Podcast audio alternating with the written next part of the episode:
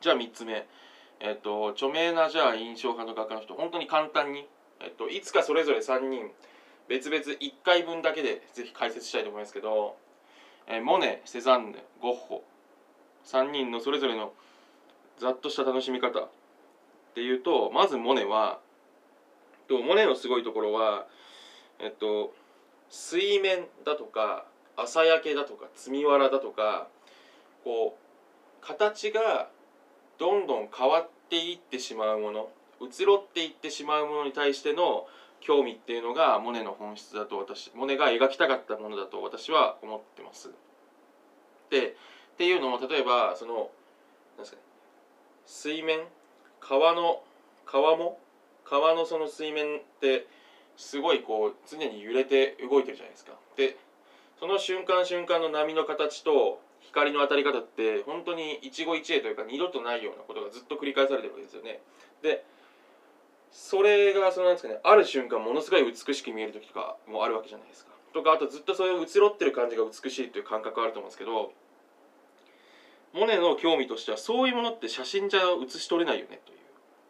その写真でパッと一瞬だけその物理的な瞬間をストップして残しといてもそれってその川が持ってる美しさを表現したことにはならなりきらないじゃないですかそれって川の一瞬だけ切り取っちゃってるんでモネの中ではその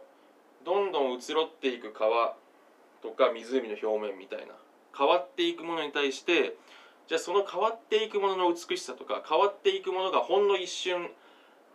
二度と出会えないぐらい美しかった瞬間みたいのをどうやって表現するかってところにモネの興味はあったし挑戦もあったと思うんですね。で多分でそれこそ逆にその絵画の生き残る道だぐらいに考えてたんじゃないかなと思うんですけどなのでえっとそのなんですかねモネの「睡蓮」とかはを見た時にポイント私がポイントだなと思うのはあこの瞬間を切り取ったんだなとかそのなんですかねモネの絵ってこう時間的な幅を感じるんですよね。それはその印象派って直接輪郭とかはっきり描かないんでこうなんでしょうなんか荒くというか色をパッパッパッとこうなんですかね重ねていって境界輪郭とか描かずに重ねるような感じの描き方だと思うんですけどそういう筆の使い方によって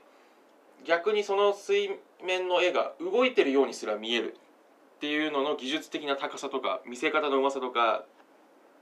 そうかってそのモネの絵の近くまで寄ってみて筆の一つ一筆一筆のこのタッチを見てあこういう風に描いたら水面が光ってるに見えるんだとかここを白色で塗るんだみたいなこととかを見てあ確かにじゃあこの瞬間を写し取ったんだなとか綺麗だなっていう風に見るのがそのモネの楽しみ方かなと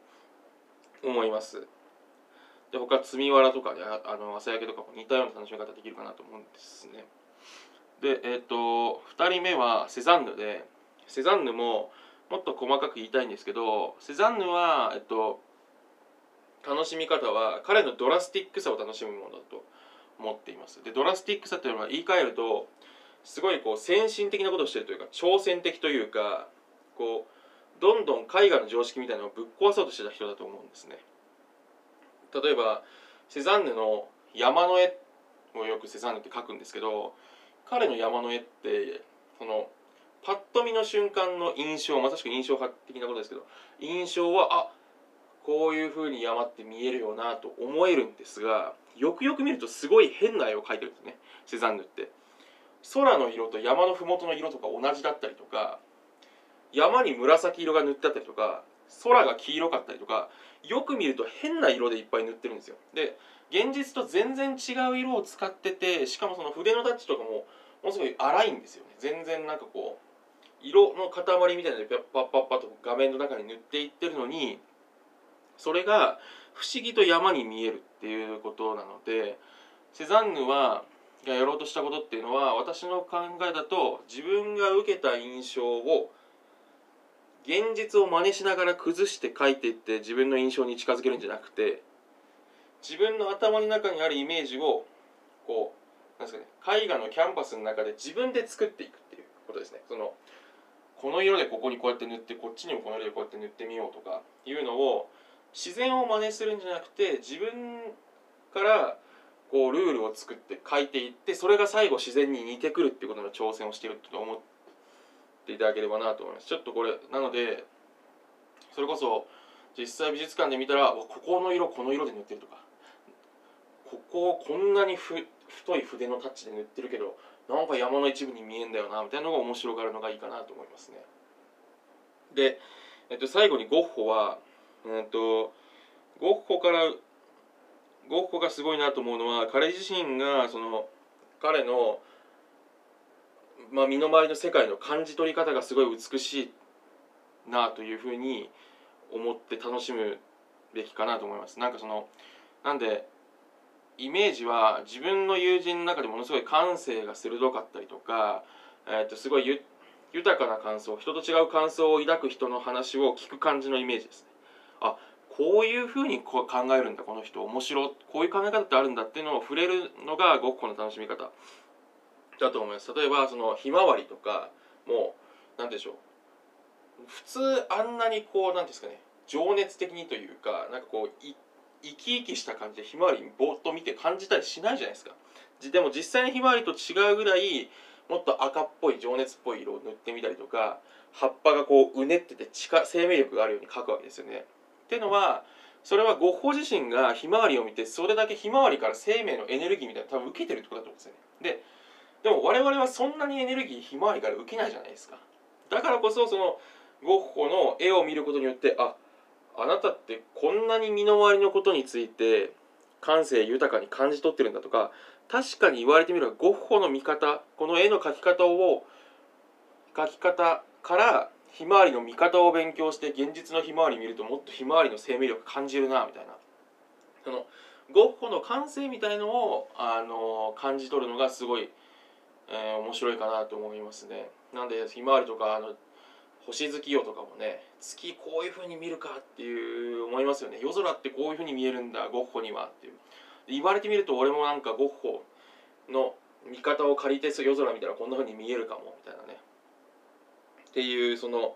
ものの見方が面白い人だなと。いうふうに思います。ちょっと長くなってしまったんですが、えー、3人紹介こんな感じですね。でじゃあちょっと最後に少しだけえっとじゃあこの印象派って後々どうなっていくかってことなんですけど印象派の絵画によって絵画の存在意義っていうのがその写真みたいに現実を写し書き写すことから自分が感じた印象を絵として表現するところに変わっていく。でさらにそれがこう深まった結果としてピカソのキュビズムみたいなそのなんですか人の顔をいろんな方向から見たそのいろんな方向から見たその見え方を一つの顔の中に描いてしまって2次元なのに 3, 3次元の顔を2次元に移し替えてみたらどうなるだろうっていう挑戦をするとかあとはそのマティスのジャズの絵みたいに音楽みたいなその絵では到底表せないようなはずのものを音楽としてじゃ音楽を絵に描いてみたらどうするんだろう。でそのためのの描き方はこういうロジックで描けばいいんだみたいなのを編み出す。っていうふうにその自分の感じた印象を絵として表現することをもう何ですかね。今までの絵画の歴史みたいなことを離れて自分でそのルールとかやり方とか手法を編み出して表現するで今まで誰も描いたことないものを表すとか誰か描いたことあるものの全く違う別の面を自分が絵に描き起こすっていうその新しいスタイル探しみたいなところがよりこうなんですね盛んになっていくのがその後の海外の歴史なんですね。なんでその印象派の画家は、えっと、写真の登場ってことによってある種、えっと、なんですかねこう写真がもやってたような役割世の中の現実を何かの別のものに写し取って記録するっていう役割からを失ってしまったある意味ではそういう何かを写し取るって役割から解放されることができた絵画ってものをじゃあ自分たちの印象とか考え方とかもの見方を表現してするための道の芸術として新たに確立した印象派の人たちのおかげで後進の人がじゃあもう周りの事物とか関係なくていいじゃんとか本当のものの見え方とか捨て去って俺のものの見え方を見せるぜとか逆に言うともう物が見える見えないじゃなくてあのなんでしょうポロックのあのナンバーナンバー10とかそういうシリーズありますけどもう色のこの配置がかっこいいよねっていう方を示すようにするように変わっていくとかもうそういう方向にそのなんですかね絵画を写真に似た機能から解き放っていった人たちが印象派でその土台に乗っかってみんな自由に表現するようになったのが後々の絵画の歴史っていうふうに思っていただければなと思いますちょっと長くなりすぎたんでまた絵画の件はあの定期的にこの画がこうだよねみたいな話はぜひできればなと思います。ちょっと長かったですが以上です。みんなで美術館行きましょう。明日